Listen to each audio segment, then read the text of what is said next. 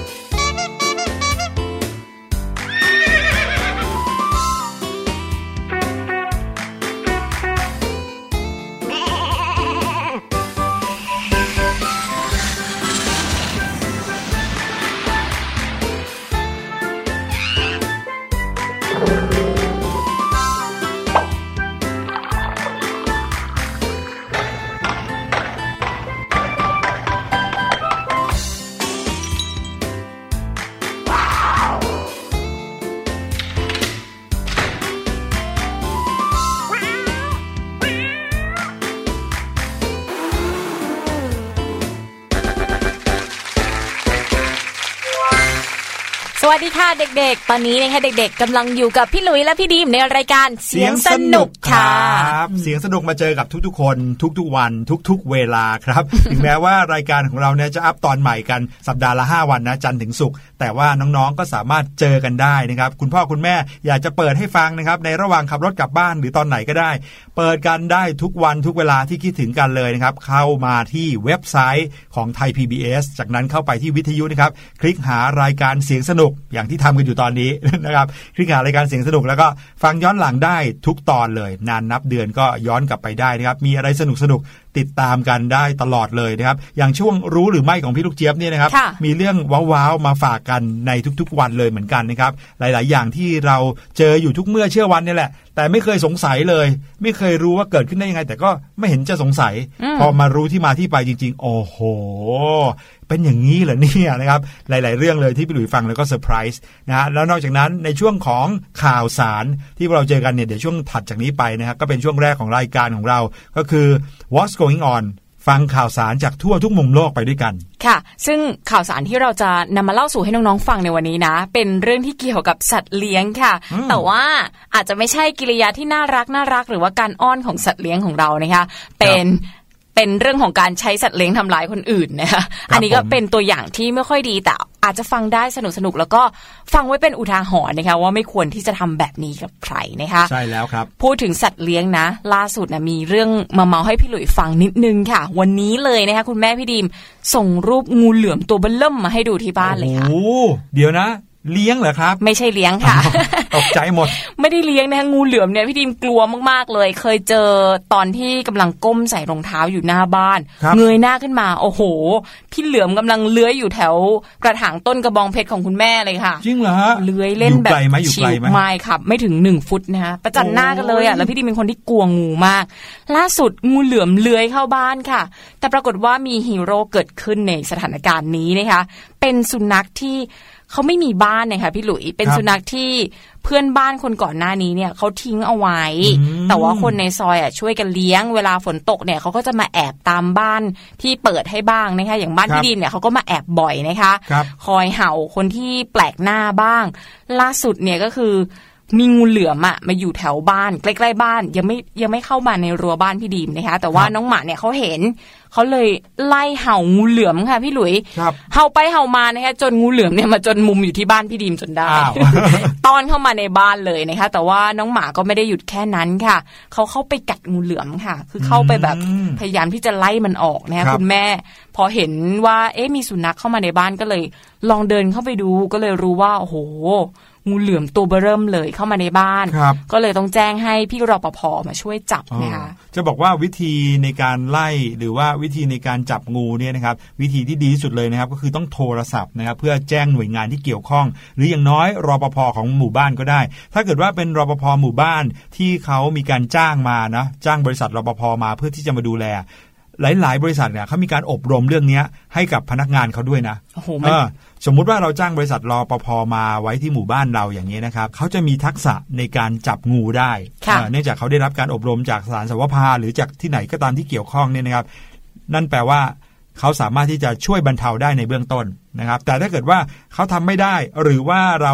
แบบนึกไม่ออกว่าจะทำยังไงอย่าลืมมีเบอร์โทรศัพท์ของเออ หน่วยงาน หรือว่าหน่วยกู้ภัยอะไรใกล้บ้านเอาไว้นะครับ โทรศัพท์เรียกปุ๊บเขาจะมาแล้วก็จับงู เราอย่าไปใกล้เอง อย่าไปพยายามจับเองนะครับโอ้ยห้ามเด็ดอยู่ขาดไกลๆแล้วก็เฝ้าไว้ทำไมต้องเฝ้าก็เพราะว่าเราจะได้มองเห็นได้ถ้าเขาเลื้อยไปที่ไหน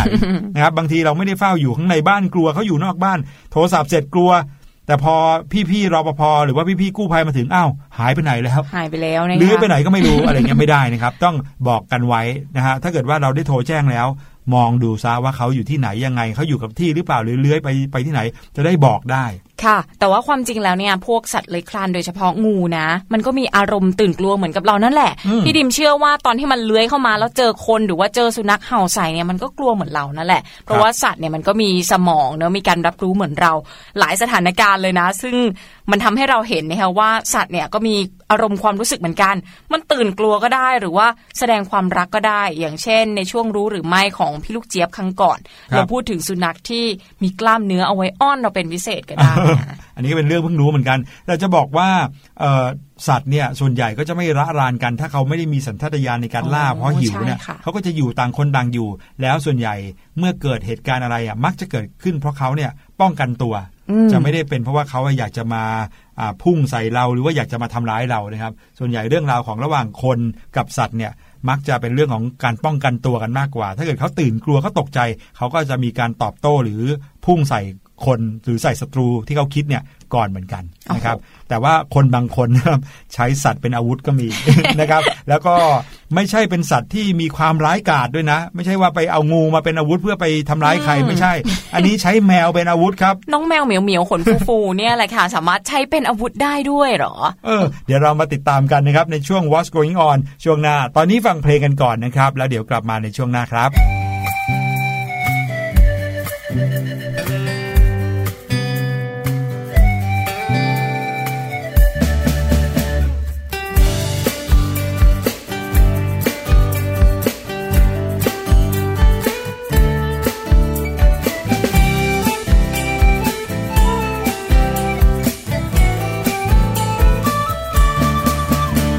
เอ็มมัวแต่ก้มแต่มอง เอ็มมัวแต่ก้มแต่มอง สายตาเราจะเสียหรือเปล่า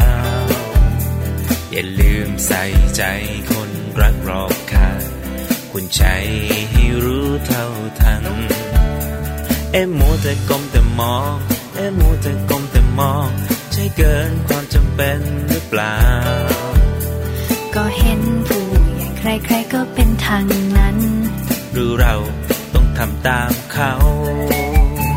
เมื่อไรจะวางสักทีแล้วทำการบ้านจงอยู่อย่างนั้นไม่เห็นได้อะไร โอ้ได้แน่นอนสาระก็มากมายถ้าไม่ชัดไม่ไหลเดียวไม่ทันเขา เอ็มมัวแต่ก้มแต่มอง เอ็มมัวแต่ก้มแต่มอง สายตาเราจะเสียหรือเปล่า อย่าลืมใส่ใจคนรักรอบค่างคุณใจให้รู้เท่าทัน เอ็มมัวแต่ก้มแต่มอง เอ็มมัวแต่ก้มแต่มอง ใช่เกินความจำเป็นหรือเปล่า ก็เห็นผู้ใหญ่ใครๆก็เป็นทางนั้น หรือเราต้องทำตามเขา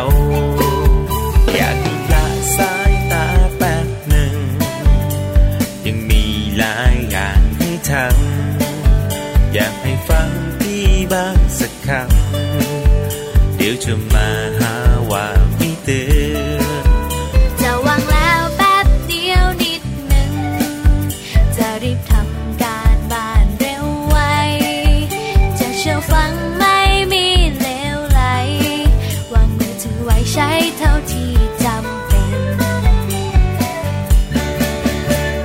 มมัวแต่ก้มแต่มอง เอ็มมัวแต่ก้มแต่มอง สายตาเราจะเสียหรือเปล่า อย่าลืมใส่ใจคนรักรอบค่างคุณใจให้รู้เท่าทัน เอ็มมัวแต่ก้มแต่มอง เอ็มมัวแต่ก้มแต่มอง ใช่เกินความจำเป็นหรือเปล่า ก็เห็นผู้ใหญ่ใครๆก็เป็นทางนั้น หรือเราต้องทำตามเขา「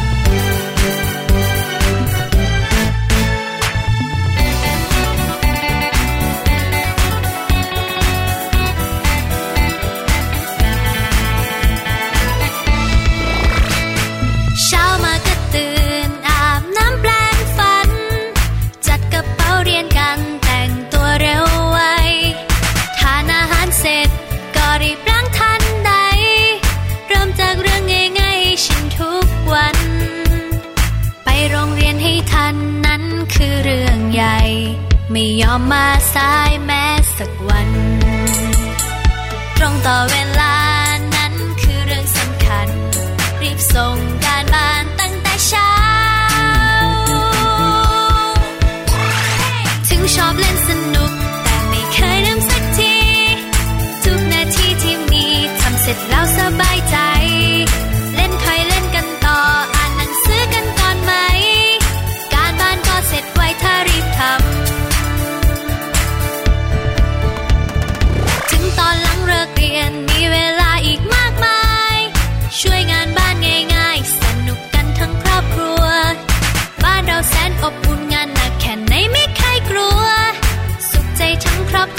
เราช่วยกัน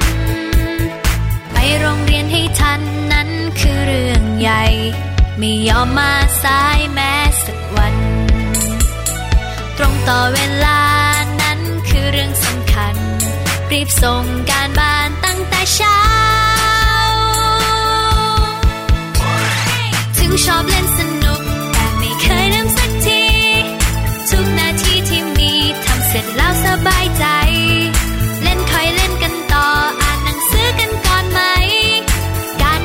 เสร็จไวถ้ารีบทำ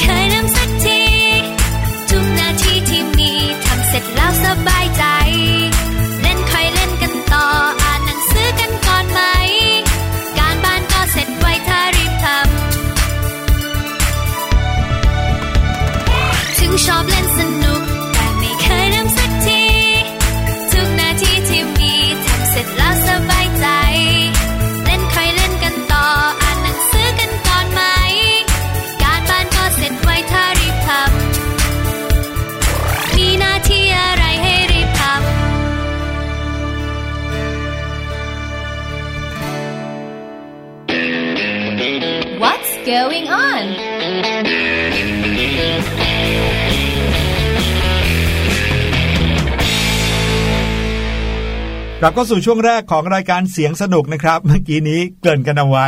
ว่าไม่น่าเชื่อว่าน้องแมวจะกลับกลายเป็นอาวุธไปได้เหมือนกันโอ้โหอันนี้ไม่ใช่แบบการฝึกแมวเป็นอาวุธในสงครามไม่ใช่อย่างนั้นนะไม่ใช่ค่ะ เป็นแมวปกติเนี่ยแหละค่ะ แต่ว่าเป็นเรื่องของผู้ชายรัสเซียคนหนึ่งค่ะเขาเมาอารวาสค่ะพี่หลุย แต่ว่าระหว่างที่ตำรวจกำลังจะล้อมจับนะ ปรากฏว่าหาอาวุธรอบตัวไม่เจอเลยครับก็เลยจับน้องเหมียวเนี่ยที่ไม่รู้เรื่องอะไรกับเขาเลยนะคะโยนใส่ตำรวจซะอย่างนั้นค่ะเออเรื่องราวนี้เกิดขึ้นเมื่อช่วงต้นเดือนตุลาคมปี2018 นู้นเลยนะคะ เจนาดีเชบาคอฟค่ะ ก็เป็นผู้ชายชาวรัสเซีย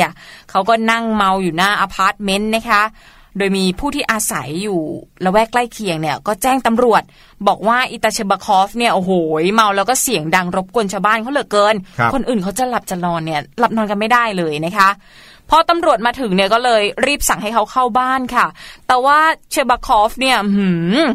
นอกจากจะไม่ยอมเข้าบ้านตามคำสั่งของตำรวจทำยังไงรู้ไหมคะครับปรากฏว่าไปคว้าแมวที่นั่งอยู่ใกล้ๆเนี่ยโยนใส่หน้าตำรวจซะอย่างนั้นค่ะ เจ้าแมวนะ ด้วยความที่ตกใจเป็นสัญชาตญาณแล้วค่ะอพี่หลุยู่ยดีๆก็มีใครมา อุ้มโยน อุ้มโยนใส่คนอื่น ไม่ได้อุ้มธรรมดาด้วยอุ้มโยนใส่คนอื่นซะอย่างนั้นนะคะด้วยสัญชาตญาณน่ะเขาก็เลยเอาอุ้งเล็บอะ ข่วนหน้าของตำรวจเลยค่ะอื้อหือตำรวจก็ได้รับบาดเจ็บไปตามๆกันนะคะ เสื้อผ้าเนี่ยโอ้โหไม่ต้องบอกเลยถลอกปอกเปิกไปหมด เล็บแมวนะน่ากลัวจริงโอ้ยใช่ยิ่งถ้าเป็นแมวที่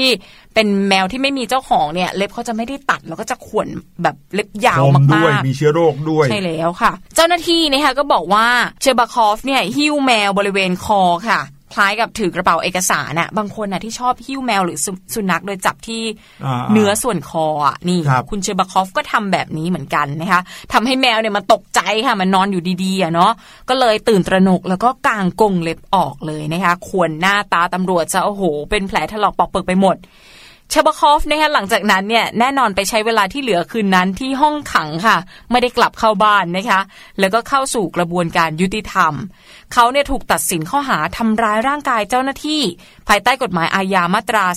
318 โทษสูงสุดก็คือจำคุกไม่เกิน 5 ปี หรือว่าปรับไม่เกิน 2 0 0 0 0 0 รูเบิลหรือว่าประมาณ 94,500 บาทนะคะโอ้โหสูงมากเลยทีเดียว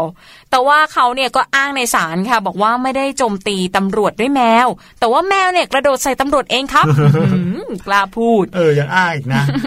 อย่างไรก็ตามไม่เป็นที่แน่ชัดค่ะว่าเจ้าแมวตัวนี้เนี่ยได้รับบาดเจ็บหลังเกิดเหตุหรือไม่นะคะ แต่ว่าทางอายการบอกว่าโอ้โหน่าเศร้าเหลือเกินตอนนี้แมวเสียชีวิตแล้วไม่สามารถขึ้นให้การได้นะคะแหมถึงแม้ว่าจะยังอยู่เนี่ยจะขึ้นให้การยังไงล่ะ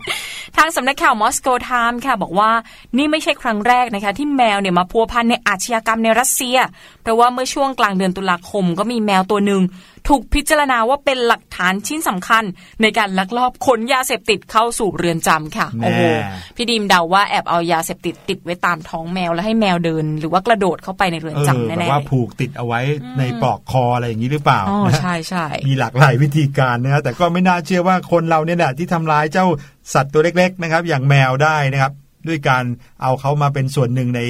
ความแบบ ความคิดที่ไม่ดีของตัวเองนะครับ ซึ่งก็เลยเป็นเรื่องเป็นข่าวให้เราได้ฟังกันในตอนนี้ เอาล่ะไหนๆมีข่าวของแมวแล้ว ยังมีอีกหนึ่งข่าวที่เกี่ยวกับแมวเหมือนกัน แต่คราวนี้เป็นข่าวดีๆ ที่ฟังแล้วอมยิ้มได้นะครับ เป็นเรื่องราวของเจ้าแมวตัวหนึ่งที่ไปส่งน้องที่โรงเรียนทุกวันนะแต่ว่าไม่ได้ไปส่งน้องของแมวนะ ไปส่งเด็กปฐมคนหนึ่งนะครับ ซึ่งเป็นเจ้าของของเขาเองสำนักข่าวต่างประเทศเขาบอกว่า มีคลิปอยู่คลิปหนึ่งนะครับเป็นพฤติกรรมน่ารักน่ารัก เรียกว่าไม่ใช่แค่นั้นละไม่ใช่แค่น่ารักอย่างเดียว แต่ยังปนความประหลาดใจนะฮะของเจ้าแมวเหมียวตัวหนึ่งที่มักจะเกาะกระเป๋านักเรียนของเด็กชายคนหนึ่งเนี่ยไปด้วยออกจากบ้านไปด้วยทุกวันนะครับออกเดินเท้าไปโรงเรียนด้วยกันเสมอๆครับ คลิปนี้ก็เลยกลายเป็นกระแสไวรัลนะครับเป็นอันรู้กันอยู่แล้วนะว่าประเทศญี่ปุ่นเนี่ยแมวน่ารักมากค่ะๆไม่ว่าจะเป็นแมวจรจัดหรือแมวมีเจ้าของเนี่ยมีเกาะบางเกาะเนี่ยถึงขั้นเป็นเกาะที่เต็มไปด้วยแมวเลยเขาเรียกเกาะแมวอะใช่ไหมพี่ดิมอยากไปมากเลยอะถ้ามีโอกาสได้ไปที่ประเทศญี่ปุ่นนะอยากไปที่เกาะแมวเป็นแบบเป็นอีกหนึ่งจุดหมายปลายทางในฝันของพี่ดิมเลยอะใช่คลิปวิดีโอนี้นะครับก็เป็นอีกอันหนึ่งที่เน้นย้ำความน่ารักของเจ้าแมวนะครับเขาถ่ายกันผ่านอินสตาแกรมแชร์กันผ่านอินสตาแกรมนะครับกลายเป็นที่ กล่าวขวัญถึงไปทั่วเลย เพราะว่าภาพเจ้าแมวตัวหนึ่งที่เกาะอยู่ที่กระเป๋าเด็กนักเรียนประถมคนหนึ่งไปโรงเรียนทุกๆเช้าลองนึกภาพนะเด็กคนหนึ่งเดินใช่ไหมแล้วก็กระเป๋าสะพายหลังอะของเด็กนักเรียนญี่ปุ่นอะที่จะเป็นอันอ่าสี่เหลี่ยม แล้วก็มีฝาปิดโค้งๆอะครับค่ะแบบนั้นเลยนะครับ แล้วก็อันใหญ่ ๆ อยู่ที่หลังของเด็กผู้ชาย แล้วก็มีแมวเนี่ยอยู่บนนั้น อยู่บนนั้นก็คือว่าอยู่ตรงหลังอยู่บนหลังเป้ ซึ่งอยู่ตรงหลังหัวอยู่ตรงคอของเด็กผู้ชายอะอืม ตรงนั้นเลยนะครับแล้วมันก็ทำแบบนี้ต่อเนื่องกันเป็นปีๆเลยนะครับ คล้ายกับว่าหน้าที่ของเขาก็คือการไปส่งเด็กที่โรงเรียนนะครับเพราะว่าพอไปถึงโรงเรียนแบบเสร็จปุ๊บนะครับเขาก็ลงจากเป้แล้วก็เดินกลับบ้านทุกวันโอ้โหอืมพาไปส่งที่โรงเรียนนะครับ เจ้าแมวดังกล่าวนี้นะครับ มีชื่อว่าเจ้ามี่เท่านั้นเองนะครับ เป็นแมวสาววัยสองปีครับ เป็นแมวหนึ่งในสองตัวที่ที่บ้านของเด็กชายคนนี้เลี้ยงอ๋เอาอไว้เป็นแมวที่เด็กเขาเลี้ยงเอาไว้ด้วย ถูกต้องครับ เจ้าของคลิปเนี้ยเขาก็มักจะโพสต์ ภาพพฤติกรรมของเจ้ามี่เนี่ยในทุกๆ เช้าเลยนะครับความน่ารักต่างๆ ของแมวพี่หลุยเชื่อว่าน้องๆ คุณพ่อคุณแม่คงจะเคยเห็นคลิปแมวหมาเนาะค่ะที่แบบเออถ่ายแมวแล้วก็น่ารักวิธีการในการมันนอนมันแกว่งหางมันอะไรอย่างเงี้ยก็ชอบมาดูกันให้ยิ้มแย้มตลกๆไป แต่ว่าอันเนี้ย ไม่ใช่พฤติกรรมธรรมดานะครับ เพราะว่าเขาจะไปส่งเด็กชายคนนี้ทุกๆวันเมื่อเด็กชายออกจากบ้าน มันก็จะดักรออยู่ที่หน้าประตูนะครับจากนั้นก็จะก้าวขึ้นไปอยู่บนกระเป๋าของเด็กนักเรียนชาย ตอนแรกเนี่ยมันกระโดดขึ้นไปนะเด็กชายก็งงนะครับแต่พอวันถัดมาเนี่ยเด็กนักเรียนชายจะนั่งลงเลย เพื่อมันกระโดดขึ้นบนหลังเป้ได้ง่าย เสร็จแล้วก็พามันเดินไปไม่รู้แมวพาคนเดินหรือคนพาแมวเดินไม่รู้นะครับหลังจากนั้นเขาก็นั่งอยู่บนหลังของเป้เนี่ยนะครับ ไปตลอดทางที่เด็กชายเดินไปโรงเรียนเลย ระหว่างทางเดินไปโรงเรียนก็จะเจ้ามี่เนี่ยนะครับก็จะดูมีท่าทีที่ไม่ได้นั่งไปสบายๆนะ ดูแบบระแวดระวังภัยให้เหมือนกันอ๋อนะครับทำหน้าที่เป็นผู้ปกครองเลย เออ เหมือนกับว่ามองซ้ายมองขวาให้ ไม่รู้ว่าตอนข้ามถนนจะส่งเสียงบอกด้วยหรือเปล่านะหลังจากนั้นก็เอ่อไปด้วยกันอย่างเงี้ยนะครับแต่ว่าเจ้ามี่ก็รู้สึกผ่อนคลายที่ได้อยู่กับเจ้าของของมันด้วย แม้ว่าขนาดตัวของมันเนี่ยจะค่อนข้างใหญ่กว่ากระเป๋านักเรียนแล้วนะ ผ่านไปสองปีเนี่ย เขาเคยเห็นใช่ไหมแมวที่อายุสองขวบเนี่ยจะแตกต่างจากแมว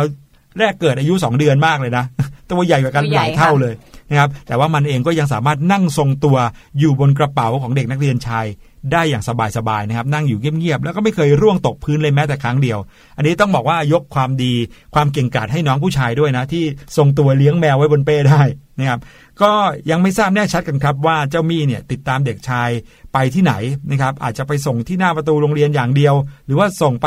แค่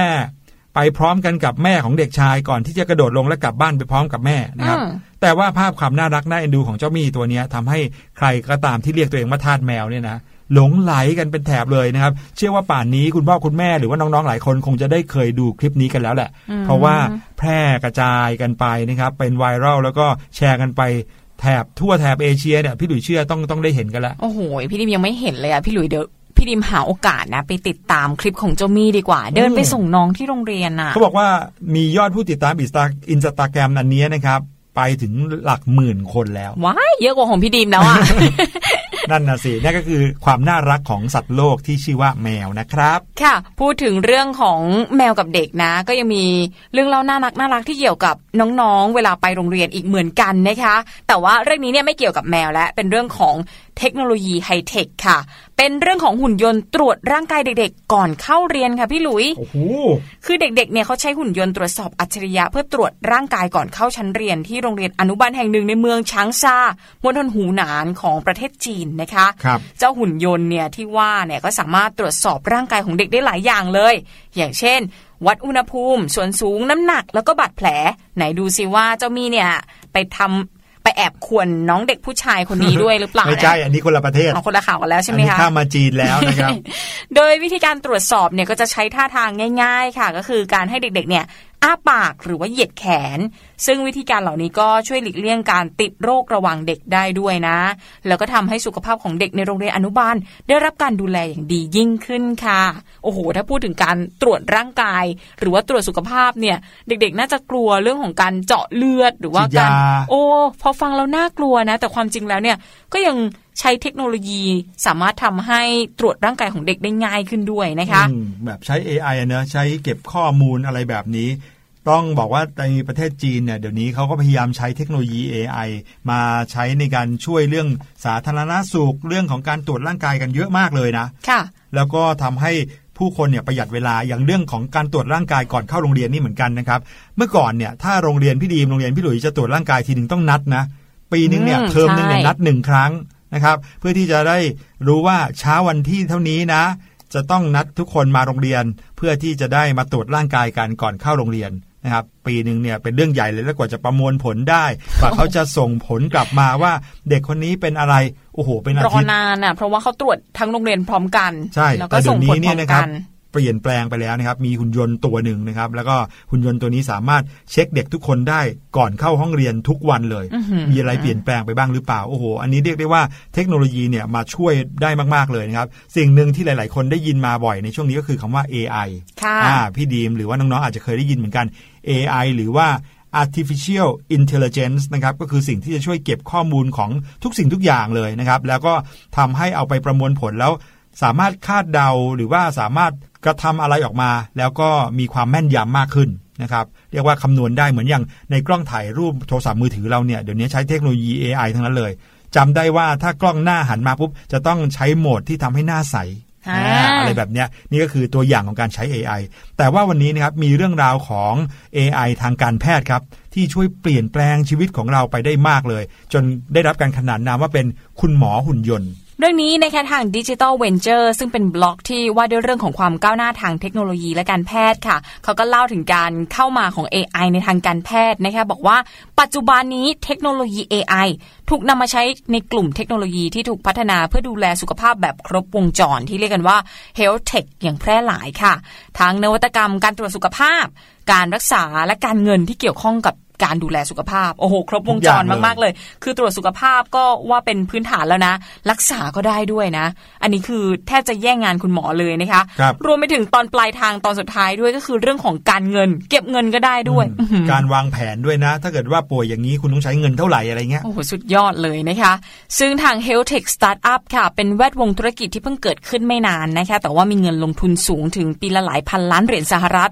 และกำลังมีแนวโน้มที่จะสูงขึ้นเรื่อยๆ ก็ได้พัฒนาแบบไม่หยุดยั้งค่ะซึ่งการพัฒนาการแพทย์ที่ก้าวหน้าอย่างไม่หยุดยั้งนะคะก็ทำให้ปริมาณข้อมูลเนี่ยมีจำนวนเพิ่มมากขึ้นมากขึ้น ไม่ว่าจะจากการวิจัยค้นคว้าและการเก็บหลักฐาน เมื่อ Health Tech ได้รับการพัฒนามากขึ้น ข้อมูลทางการแพทย์ก็มีแนวโน้มเพิ่มขึ้น ชนิดก้าวกระโดด รวมถึงการเก็บข้อมูลที่ละเอียดระดับ DNA เลยอืมมีการประเมินว่าภายในปี 2020 หรือว่าปีหน้านะคะข้อมูลทางการแพทย์ทั่วโลกเนี่ยจะมีปริมาณมากถึง 2,314 ล้านเทราไบต์ค่ะโอ้โหมหาศาลเยอะแค่ไหนก็ไม่ต้องจินตนาการแล้วกัน เอามันเป็นว่าเยอะมันเยอะมามากกค่ะ เยอะสุดซึ่งประโยชน์ของ AI นะคะไม่ได้จำกัดอยู่ที่การใช้ประโยชน์จากข้อมูลมหาศาลเหล่านี้เท่านั้นนะ แต่ว่ายังรวมถึงการตัดสินใจนำเสนอผลลัพธ์จากข้อมูลที่มีอยู่ สามารถเพิ่มเติมแล้วก็ปรับปรุงข้อมูลในระบบ เพื่อการรักษาอย่างแม่นยำ ล่าสุดก็มีแนวคิดที่จะนำข้อมูลจากการค้นคว้ากรณีศึกษาและการรักษาโรคต่างๆ ที่มีอยู่ทั่วโลก มาให้ AI เรียนรู้ และนำเสนอผลการวิเคราะห์โรคด้วยนะ คือเอาข้อมูลจากทั้งโลกเนี่ยมารวมกันไว้ที่ AI นะคะอืมทีนี้พอมีเคสผู้ป่วยอะไรเข้ามาเนี่ย AI ก็ทำหน้าที่ประมวล ว่าโรคนี้ควรจะรักษายังไงโรคนี้คือยังไงๆโอ้ยเหมือนที่เคยได้ยินมาก่อนเลยเนอะว่า ในอนาคตอีกไม่นานเนี่ยเราจะสามารถ รู้หมดเลยนะครับว่าถ้าเกิดว่าเราเนี่ยกินข้าวมื้อนี้ เรามีแนวโน้มที่จะเป็นต้องโรคหาหมอภายในเดือนไหนโอ้โหเป็นโรคอะไร เสียค่าใช้จ่ายเท่าไหร่ คือมันจะสามารถทำนายอนาคตและบอกมาให้เราได้ เรียกว่าแม่นกว่าหมอดูซะอีกนะคแมรับนค่ะแล้วก็ใช้เวลาน้อยกว่าด้วยที่สำคัญลดค่าใช้จ่ายด้วยนะอืมแล้วก็ตอบโจทย์ในพื้นที่ห่างไกลได้ด้วยนี่ไงเราพูดกันมาตลอดอะพื้นที่ห่างไกลอะจะทำให้คนจนไม่ค่อยมีโอกาส ได้เข้าถึงบริการทางการแพทย์ใช่ไหมคะครับ AI ที่ดูแลเรื่องสุขภาพก็จะตอบโจทย์เหล่านี้นะคะ ตัวอย่างการนำ AI มาใช้ในระบบการแพทย์นะคะก็คือ s i g t u p l e ค่ะ ซึ่งเป็นธุรกิจสตาร์ทอัพของอินเดีย ซึ่งก็ได้ออกแบบเครื่องมือตรวจโรคขนาดกระทัดรัดที่เชื่อมต่ออินเทอร์เน็ตไปยัง AI โดยแพทย์เนี่ยแค่นำเลือดหรือว่าสารคัดหลั่งในร่างกายผู้ป่วยเข้าไปตรวจ เครื่องก็จะจับรายละเอียดภายในสารเหล่านั้นนะคะ แล้วก็ส่งข้อมูลให้ AI วิเคราะห์ เมื่อ AI วิเคราะห์เสร็จก็จะส่งผลกลับมาที่แพทย์ โดยหากตรวจพบว่าต้องใช้เครื่องมือรักษามากเนี่ย AI ก็จะดำเนินการแจ้งโรงพยาบาลใหญ่ให้มารับผู้ป่วยเลย พร้อมกับส่งผลวินิจฉัยเบื้องต้นให้ทันที ขั้นตอนทั้งหมดใช้เวลาแค่ 5 นาทีเท่านั้นเนี่ยเองเห็โอ้นโหไหมเทียบกับตอนที่คุณแม่พี่ดิมต้องนั่งรอต่อคิวในโรงพยาบาลนี่เป็นชั่วโมงชั่วโมงนะไวกว่าหลายร้อยเท่าเลยนะคะเนี่ครัยบผมพูดง่ายๆเลยก็แล้วกันว่าวันที่น้องๆเติบโตขึ้นเป็นผู้ใหญ่เนี่ย วันนั้นนะครับการรักษาพยาบาล หรือว่าเรื่องราวทางการแพทย์อาจจะรวดเร็วขึ้นมาก แล้วก็ที่เขาว่ากันว่าเทคโนโลยีทางการแพทย์จะช่วยยืดอายุคนได้ถ้าทางจะจริงนะครับ เพราะว่าในเมื่อคนเนี่ยสามารถที่จะรู้ว่าตัวเองเป็นโรคอะไรได้ทันท่วงที รักษาได้ทันท่วงทีตั้งแต่ยังไม่เกิด ก็อาจจะทำให้เรานั้นมีสุขภาพที่ดีขึ้น อายุยืนขึ้น นะครับโอ้โหเรียกได้ว่าเทคโนโลยีทางการแพทย์มาช่วยเรื่องสุขภาพให้คนได้จริง ๆ เลยนะครับ นี่ก็เป็นเรื่องราวในช่วง What's Going On ที่เรานำมาฝากกันในวันนี้นะ ไม่น่าเชื่อนะคะพี่หลุยเริ่มต้นจากเรื่องของน้องแมวที่ถูกนำมาใช้เป็นอาวุธนะ เราไล่กันมาถึงเรื่อง AI ที่เกี่ยวกับสุขภาพแล้วก็ยืดอายุของเราได้ด้วยนะใช่คะพี่หลุยส์นึกถึงภาพยนตร์เรื่องหนึ่งเลยนะครับพอเอาเรื่องของน้องแมวที่ขวดหน้าเจ้าหน้าที่ตำรวจกับเรื่องของ AI เนี่ยมีหนังอยู่เรื่องหนึ่งนะครับอยากให้น้องๆไปดูเป็นหนังที่เข้าใจไม่ยากหรอกแต่ว่าเป็นหนังเทคโนโลยีสุดๆเลย หนังเรื่องนี้เกิดขึ้นมาเกิน 10 ปีแล้วนะครับ แต่เป็นเรื่องราวของการทำนายว่าจะเกิดเอ่ออาชญากรรมอะไร เช่นว่าสมมุติว่าพี่หลุยเนี่ยกำลังจะเดินไปปล้นธนาคารนะครับ ตั้งแต่พี่หลุยเดินออกจากบ้านเนี่ยตำรวจมาจับแล้วโอ้โห เออเพราะยังไม่ยังไม่ได้ก่อให้เกิดอะไรเลยนะแค่แต่คิดว่าแต่ว่าตำรวจจะรู้ได้ว่าชายคนนี้กำลังจะไปปล้นธนาคารด้วยการใช้ AI นี่แหละโอ้โหโอ้โหอันนี้เหมือนกันถ้าเกิดว่ามีคนกำลังจะโยนแมวเข้าหาตำรวจเนี่ยอาจจะรู้ได้ตั้งแต่ตอนคว้าแมวมาแล้วดังนั้นตำรวจก็จะช่วยแก้ไขปัญหาได้ทันนะครับโอ้โหหนังเรื่องนี้มีชื่อว่า Minority Report อืมจริง ๆ นะครับ ลองไปหาดูอันนี้คุณพ่อคุณแม่อาจจะช่วยน้องๆรับรองดูสนุก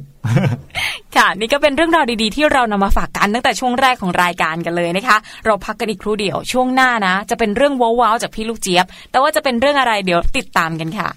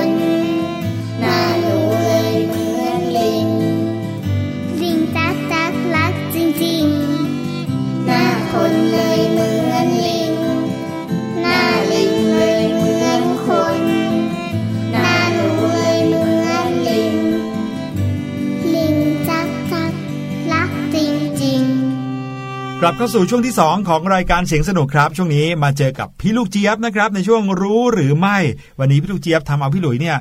หิวเลยล่ะ ท้องร้องเลยล่ะอืมอยากจะรู้แล้วนะคะว่าอาหารโปรดของพี่หลุยกับพี่ดีมเนี่ยมันมันทำมายังไงนะ เพราะว่าตอนที่เรากินเนี่ยเรารู้แต่ความอร่อยของมันเนาะรู้แต่ความยืดยาวของมันนะคะแต่ไม่รู้จริง ๆ ว่าเขาทำกันมายังไง น้องๆไปลองฟังกันดูนะคะว่าอาหารที่ว่านี้คืออะไรกันค่ะ ในช่วงรู้หรือไม่ค่ะ รู้หรือไม่กับพี่ลูกเจี๊ยบ สวัสดีค่ะน้องๆ แล้วก็สวัสดีพี่หลุยพี่ดรีมด้วยโอ้ยวันนี้มาเสียงแบบนี้ขออนุญาตเลยจริง ๆ เพราะว่าต้องแอบอุดจมูกไว้ตลอดเวลา แต่ว่าอุดไปอุดมาจะเริ่มหายใจไม่ออกค่ะ ไม่เป็นไร เดี๋ยวเอานิ้วออกก็ได้ เสียงจะได้เป็นปกตินะคะ ถามว่าทำไมวันนี้นะคะ พี่ลูกเจี๊ยบเนี่ยจะต้องอุดจมูก มาเล่าเรื่องสนุกสนุกให้น้องๆฟังด้วย ก็เพราะว่าวันนี้ค่ะ พี่ลูกเจี๊ยบจะมาพูดถึงอาหารการกินอย่างหนึ่งค่ะ มันเหม็นนะคะ แล้วมันก็มีรสแปลงๆด้วยนะคะ แล้วก็ไม่ใช่อาหารไทยด้วยค่ะ แต่ก็มีหลายคนเลยนะคะที่ชอบกินค่ะ พี่ลูกเจี๊ยบเองเนี่ยจริง ๆ ก็ชอบเหมือนกันนะ แต่ว่าชอบเวลาที่เขาเนี่ยอยู่ในพิซซ่าค่ะ หรือว่าอยู่ในสปาเกตตี้แต่ถ้าเกิดว่าเป็นผงโรยๆใส่เฟรนช์ฟรายส์แบบนี้นะคะ จะไม่ค่อยชอบเลยแหละค่ะ น้องๆ พอจะนึกออกไหมคะว่า วันนี้พี่ลูกเจี๊ยบเนี่ยจะมาพูดถึงอะไรเอ่ย ปิ๊งปิ๊งปิ๊งปิ๊ง ถูกต้องแล้วล่ะค่ะ วันนี้นะคะ พี่ลูกเจี๊ยบจะมาพูดถึงเจ้าชีสนั่นเองค่ะ ซึ่งถือว่าเป็นแหล่งพลังงานที่ให้ไขมันโปรตีนแล้วก็มีแคลเซียมสูงมากมายเลยล่ะค่ะ เมื่อพูดถึงชีสนะคะ บางชนิดเนี่ยก็มีกลิ่นแรงเนาะบางชนิดอาจจะมีรสเข้มข้นนะคะ และแน่นอนค่ะแบบที่พี่ลูกเจี๊ยบชอบนะคะ ก็คือเป็นแบบที่เมื่อโดนความร้อนแล้ว ก็จะยืดตัวอร่อยมากๆเลยล่ะค่ะ นอกจากชีสนะคะจะเป็นส่วนประกอบในอาหารคาวที่เราพูดถึงกันมาแล้วเนี่ยนะคะไม่ว่าจะเป็นพาสต้ามักกะโรนีสปาเกตตี้ หรือแม้กระทั่งเบอร์เกอร์เนี่ยนะคะ ชีสเองก็ยังเป็นส่วนประกอบของขนมด้วยเช่นชีสเค้กรวมไปถึงเครื่องดื่มต่างๆเนาะที่สมัยนี้ขายกันนะคะ ก็จะมีการใส่ชีสอยู่ด้านบนเช่นเดียวกันค่ะ แต่น้องๆรู้หรือไม่คะว่าจริงๆแล้วเนี่ยชีสเป็นของเสียนะจ๊ะฟังไม่ผิดค่ะ ชีสจริงๆแล้วเนี่ยเป็นของเสียค่ะ โดยเป็นของที่ถูกทำให้เสีย โดยจุลินทรีย์ค่ะ แต่ว่าจุลินทรีย์ที่นำมาทำเนี่ยนะคะ หรือว่านำมาหมักให้มันเสียเนี่ยเป็นจุลินทรีย์ที่ไม่ได้เป็นอันตรายต่อร่างกายของเราค่ะ และคำว่าชีสนะคะ ในภาษาไทยค่ะ บางทีก็เรียกกันว่าเนยแข็งนั่นเอง เพราะว่าหน้าตาของมันเนี่ยนะคะ เหมือนกับเนย เพียงแต่ว่าจะแข็งกว่าเนย เมื่อวางไว้อยู่ในอุณหภูมิปกติ หรือว่าอุณหภูมิห้องนั่นเองค่ะ และเจ้าเนยแข็งหรือว่าชีสเนี่ยนะคะ ก็เป็นผลิตภัณฑ์จากนมนั่นเอง เรียกได้ว่าเป็นโปรตีนในน้ำนมนะคะ นั่นก็หมายความว่าเราสามารถที่จะผลิตชีสได้จากนมหลายแหล่งเลยค่ะ ไม่ว่าจะเป็นนมวัว นมแพะ นมแกะ รวมถึงนมควายด้วยแหละค่ะ นั่นก็ทำให้นะคะ เนยกับชีสเนี่ยไม่เหมือนกัน ชีสเนี่ยมาจากโปรตีนในน้ำนมเนาะ แต่ว่าเนยค่ะ มาจากไขมันส่วนใหญ่ของน้ำนมนั่นเองค่ะ ส่วนวิธีการผลิตชีสนะคะ ก็เริ่มต้นจากการที่เราเนี่ยนำน้ำนมดิบมาจากฟาร์มโคนมค่ะ น้ำนมดิบนี้นะคะก็จะได้รับการคัดแยก พื่อไปผลิตเป็นนมสดบรรจุหีบห่อเพื่อการขายตามห้างทั่วไปเนาะ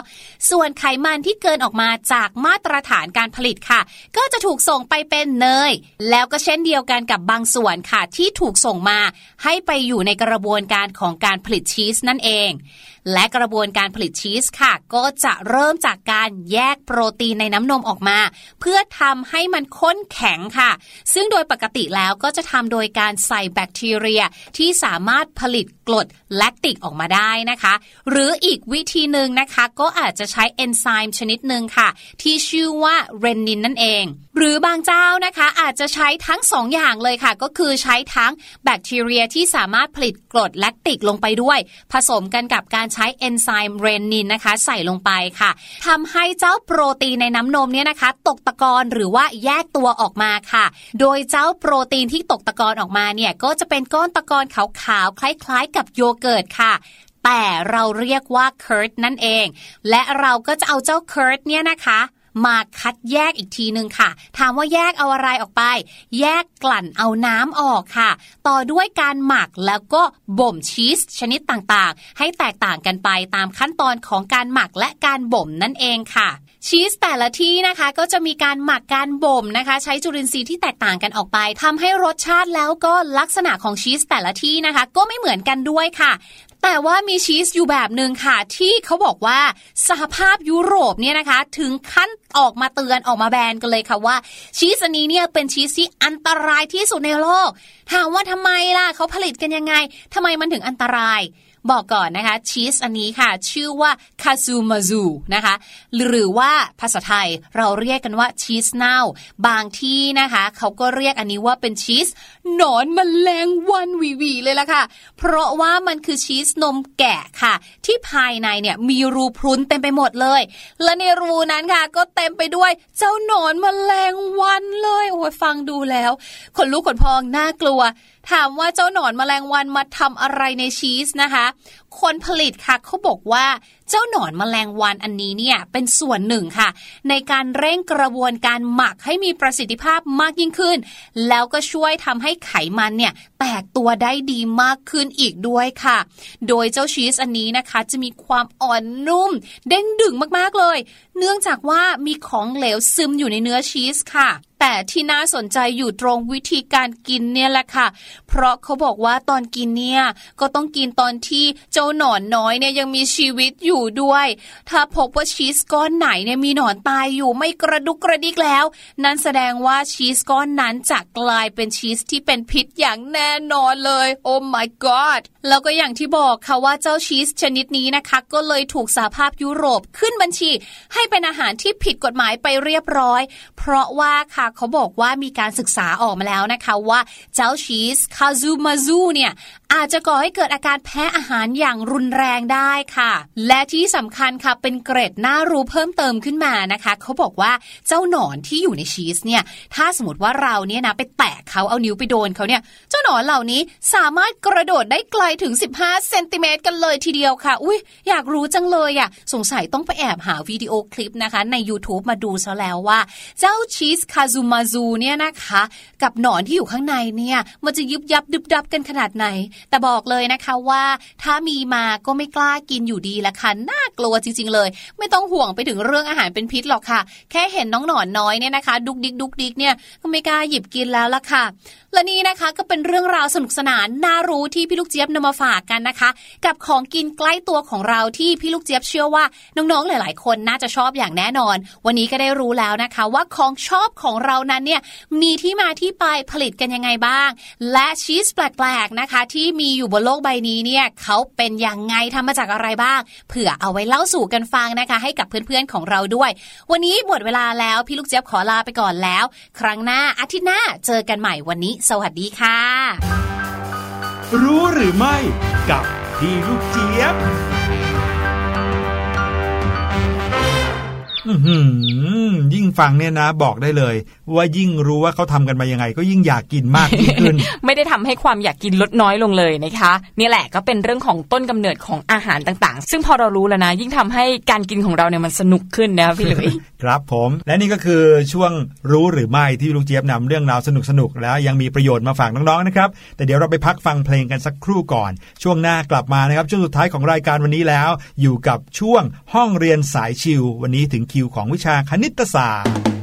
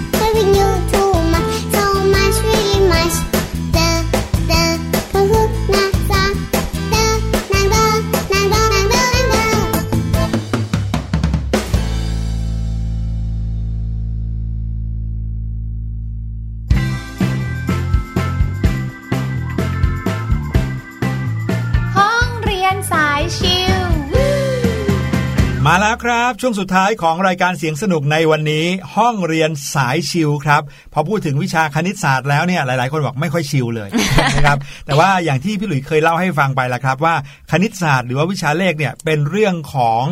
การอยู่กับโจทย์เยอะ ๆ อ่าถ้าเรารู้หลักการแล้วแต่ว่าเราไม่ค่อยได้ทำโจทย์เลยเนี่ยก็จะทำให้เราต้องใช้เวลาคิดในแต่ละข้อนานหน่อย แต่ถ้าเกิดว่าอยู่กับโจทย์เดิมๆซ้ำๆอยู่นะฮะบ่อยๆ ก็จะทำให้การคำนวณในแต่ละข้อนั้นเร็วขึ้นอันนี้สำหรับคนทำข้อสอบอย่างเดียวเลยนะ ค่ะพี่ดิมเนี่ยเป็นคนหนึ่งที่ไม่ชอบวิชาคณิตศาสตร์เอามากๆเลยนะ แต่ว่าคุณแม่พี่ดิมสอนว่าวิชาคณิตศาสตร์นะ มันอาจจะไม่ได้สำคัญที่คะแนนหรือว่าผลสอบเสมอไป แต่ว่าสิ่งสำคัญก็คือการ วิธีการที่จะนำไปสู่คำตอบใช่ระหว่างนั้นมากกว่า เวลาที่เราคิดเนี่ยบางทีอาจจะมีได้หลากหลายวิธีเลยนะครับเพื่อที่จะได้คำตอบอันนี้น้องๆ อาจจะรู้สึกว่าโอ้โห ไม่เห็นจะเข้าใจเลยนะครับเรื่องคณิตศาสตร์ก็คือเล่นบวกลบ แต่ว่าถ้าเราสนุกกับการบวกการลบการคูณการหารนะ รับรองว่าจะมีอะไรดีๆ รออยู่อ่าวันนี้นะครับมาถึงเรื่องราวอันหนึ่งที่น่าจะเกี่ยวข้องกับการคูณการหารซะเป็นส่วนใหญ่ หลาย ๆ คนอาจจะเคยได้ยินคำว่าจำนวนเฉพาะเพาะเพาะเพาะ เพาะเพาะเพราะอะไรถึงต้องเรียนคะเนี่ยจำนวนเฉพาะจำนวนเฉพาะนะครับ ก็เป็นคำหนึ่งที่เป็นเป็นข้อสงสัยพี่หลุยเหมือนกันเหมือนอย่างที่พี่ดิมใสเมื่อกี้เลยว่าทำไมต้องเรียนด้วยนะครับ แต่ปรากฏว่ามีประโยชน์เหมือนกันนะครับ เพราะว่าหลาย ๆ ข้อเนี่ยเราต้องเอามาคูณเอามาหารใช่ไหมแต่พอเราจำได้ว่าจำนวนนี้เป็นจำนวนเฉพาะเราจะทำข้อสอบนั้นได้ง่ายขึ้นเยอะเลยนะครับอืมจำนวนเฉพาะก็คือจำนวนที่ธรรมชาติของมันเนี่ยมีตัวหารอยู่เพียงแค่ 2 ตัวเท่านั้น ตัวที่จะหารตัวเลขนี้ได้เนี่ยมีแค่ 2 ตัวเท่านั้นก็คือ 1 เพราะ 1 หารกับอะไรก็ได้ใช่ไหมใช่ค่ะเช่น 8 หาร 1 ได้ 8 11 หาร 1 ได้ 11 หรือว่า 53 หาร 1 ก็ได้ 53 อืมไม่ว่าเอาเลขหนึ่งไปหารอะไรก็จะได้เลขนั้น อันนี้เป็นธรรมดานะครับ ตัวเลขอีกตัวเลขหนึ่งที่หารตัวนี้ลงตัวนะครับก็คือตัวมันเอง อ้าวอ่านะครับมีแค่ 1 และตัวมันเองเท่านั้นที่หารจำนวนนั้นลงตัวนะครับเราถึงเรียกเขาว่าเป็นจำนวนเฉพาะ เพราะมีแค่เฉพาะเขาเท่านั้น และเลขหนึ่งนะครับที่จะหารลงตัวได้ อย่างเช่นสมมติพี่หลุยบอกว่าเลข 8 เป็นจำนวนเฉพาะไหมอ่าเลข 8 อาจจะไม่ใช่จำนวนเฉพาะ เพราะว่าอะไรครับ เพราะว่า 1 หาร 8 ลงตัวใช่ไหมใช่ค่ะ 8 หาร 8 ลงตัวใช่ไหมก็คือ 8 หาร 8 เท่ากับ 1 อย่างเงี้ยลงตัว แต่ถ้าเกิดว่า 4 หาร 8 ก็ลงตัวเหมือนกัน เพราะว่า 4 หาร 8 ได้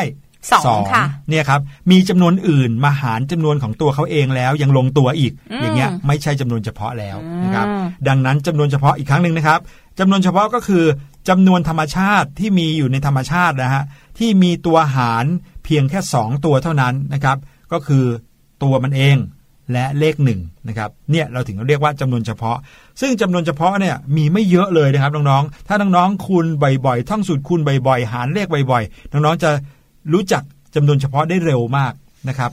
จำนวนเฉพาะระหว่าง1ถึงร้อยมีอยู่ 25 ตัว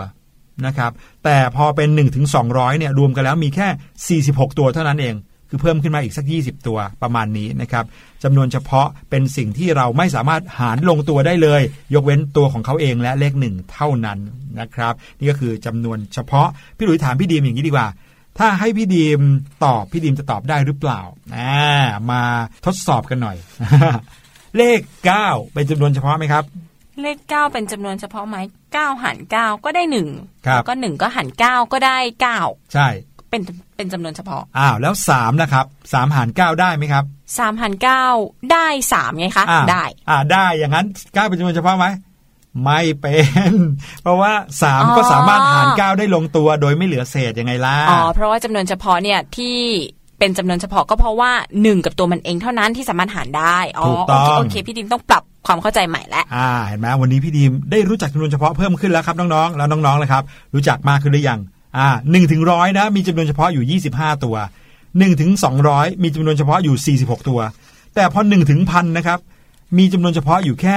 176 ตัวเท่านั้นเองโหแล้วต้องจำไหมคะเนี่ยที่ไม่ไม่ไม่ต้องจำครับ แต่จะบอกว่าถึงจำก็จำไม่ยากนะครับ อย่างแรกสุดเลยนะ คือเลขคู่ไม่มีทางเป็นจำนวนเฉพาะเด็ดขาดอืมเพราะอะไรรู้เปล่า เลขสองมันจะหาเลขคู่ลงตัวอยู่แล้วแน่นอนครับอ่าไม่ว่าจะเป็น 2 4 8 10 16 18 24 65ไม่ใช่หกสิบหกใช่ หรือว่า 68 122 564 3,398นะครับถ้าลงท้ายด้วยเลขคู่ยังไงก็ไม่ใช่จำนวนเฉพาะ เพราะว่าเลข 2 หารลงตัวแน่นอนอืมและในหลักการเดียวกันครับน้องๆ เลขไหนที่ลงท้ายด้วย 5 ก็ไม่ใช่จำนวนเฉพาะครับ เพราะว่า 5 หารจำนวนนั้นลงตัวแน่นอน ใช่ไหมถ้าลงท้ายด้วย 5 เลข 5 หารลงตัวแน่นอนครับ ดังนั้นส่วนใหญ่แล้วจำนวนเฉพาะนะครับ มักจะเป็นเลขคี่1แล้วนะเลขคี่2นะครับจะไม่ลงท้ายด้วย 5 เพราะฉะนั้นแล้วเนี่ยนะครับเหลืออยู่แค่ไม่กี่ตัวเท่านั้น นั่นเลยทำให้จำนวนตั้งแต่ 1 2 3 4 5 ไปจนถึงพันเนี่ยนะครับมีจำนวนเฉพาะแค่ 176 ตัวเท่านั้นเองอ๋อออ่านะครับนี่ก็คือตัวอย่างของจำนวนเฉพาะที่พี่หลุยเล่าให้ฟังเมื่อสักครู่นี้ จะไม่ยกตัวอย่างแล้วกันนะครับ เพราะเพราะว่าถ้าเกิดยกตัวอย่างเนี่ยนะ มันจะ ต้องต้องมาคำนวณกันเยอะเลย แล้วค่ะพูดง่ายๆก็คือ ยกตัวอย่างเลขไหนมา ลองเอาตัวเลขหารเนี่ยหารลงตัวก็คือไม่ใช่จำนวนเฉพาะแล้ว แต่มีเทคนิคอยู่นิดหนึ่งที่อยากจะฝากไว้ครับน้องๆอันนี้สำคัญมากๆเลยนะครับ เทคนิคนี้นะครับ ก็คือถ้าเกิดน้องๆนะครับ มีตัวเลขขึ้นมาสักตัวเลขหนึ่งแล้วอยากรู้ว่าเป็นจำนวนเฉพาะหรือเปล่า ให้ทดลองเอาตัวเลขมาหารไปเรื่อยๆเอาสองมาหารได้ไหมสามมาหารได้ไหมสี่มาหารได้ไหมห้ามาหารได้ไหมเจ็ดมาหารได้ไหมแบบนี้นะครับ แต่มีเคล็ดลับอยู่นิดนึง ถ้าน้องๆ ไล่หารมาเรื่อยๆ จนถึงเลข 17 แล้วนะครับ ถ้าเอา 17 มาหารแล้วยังไม่ลงตัว นั่นแปลว่าจำนวนนั้นเป็นจำนวนเฉพาะแน่นอน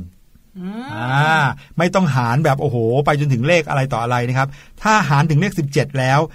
ยังไม่มีอะไรมาหารให้ลงตัวได้ แสดงว่าจำนวนนั้นเป็นจำนวนเฉพาะแน่นอน อ๋อ โหยโล่งใจไปหน่อยดีนะเนี่ย เลข 17 มาช่วยชีวิตไม่งั้นนะนั่งหารกันยาวเลยนะคะเนี่ย ใช่ครับ นั่นก็คือเรื่องราวของจำนวนเฉพาะที่เอามาฝาก ฟังอธิบายในนี้อาจจะงงๆหน่อยนะครับ ไม่มีอะไรดีไปกว่าการทดลองทำด้วยตัวเอง หรือการกดเครื่องคิดเลขอ่าถูกต้องครับ นั่นก็คือเรื่องราวที่นำมาฝากน้องๆในช่วงห้องเรียนสายชิววันนี้ครับสำหรับวันนี้นะคะรายการเสียงสนุกของเราก็หมดเวลาลงแล้วแหละค่ะ พี่หลุยส์กับพี่ดีมต้องลาน้องๆไปก่อน แต่ว่าไม่เป็นไรนะคะอีก 24 ชั่วโมงเรากลับมาเจอกันสดๆได้ที่นี่ที่เดิม รวมไปถึงสำหรับเด็กๆ ที่อยากจะฟังย้อนหลังก็ติดตามกันได้ทางเว็บไซต์ค่ะ วันนี้พี่หลุยส์กับพี่ดีมลาไปก่อน สวัสดีค่ะ สวัสดีครับ สบัดจินตนาการสนุกกับเสียงเสริมสร้างความรู้ในรายการ เสียงสนุก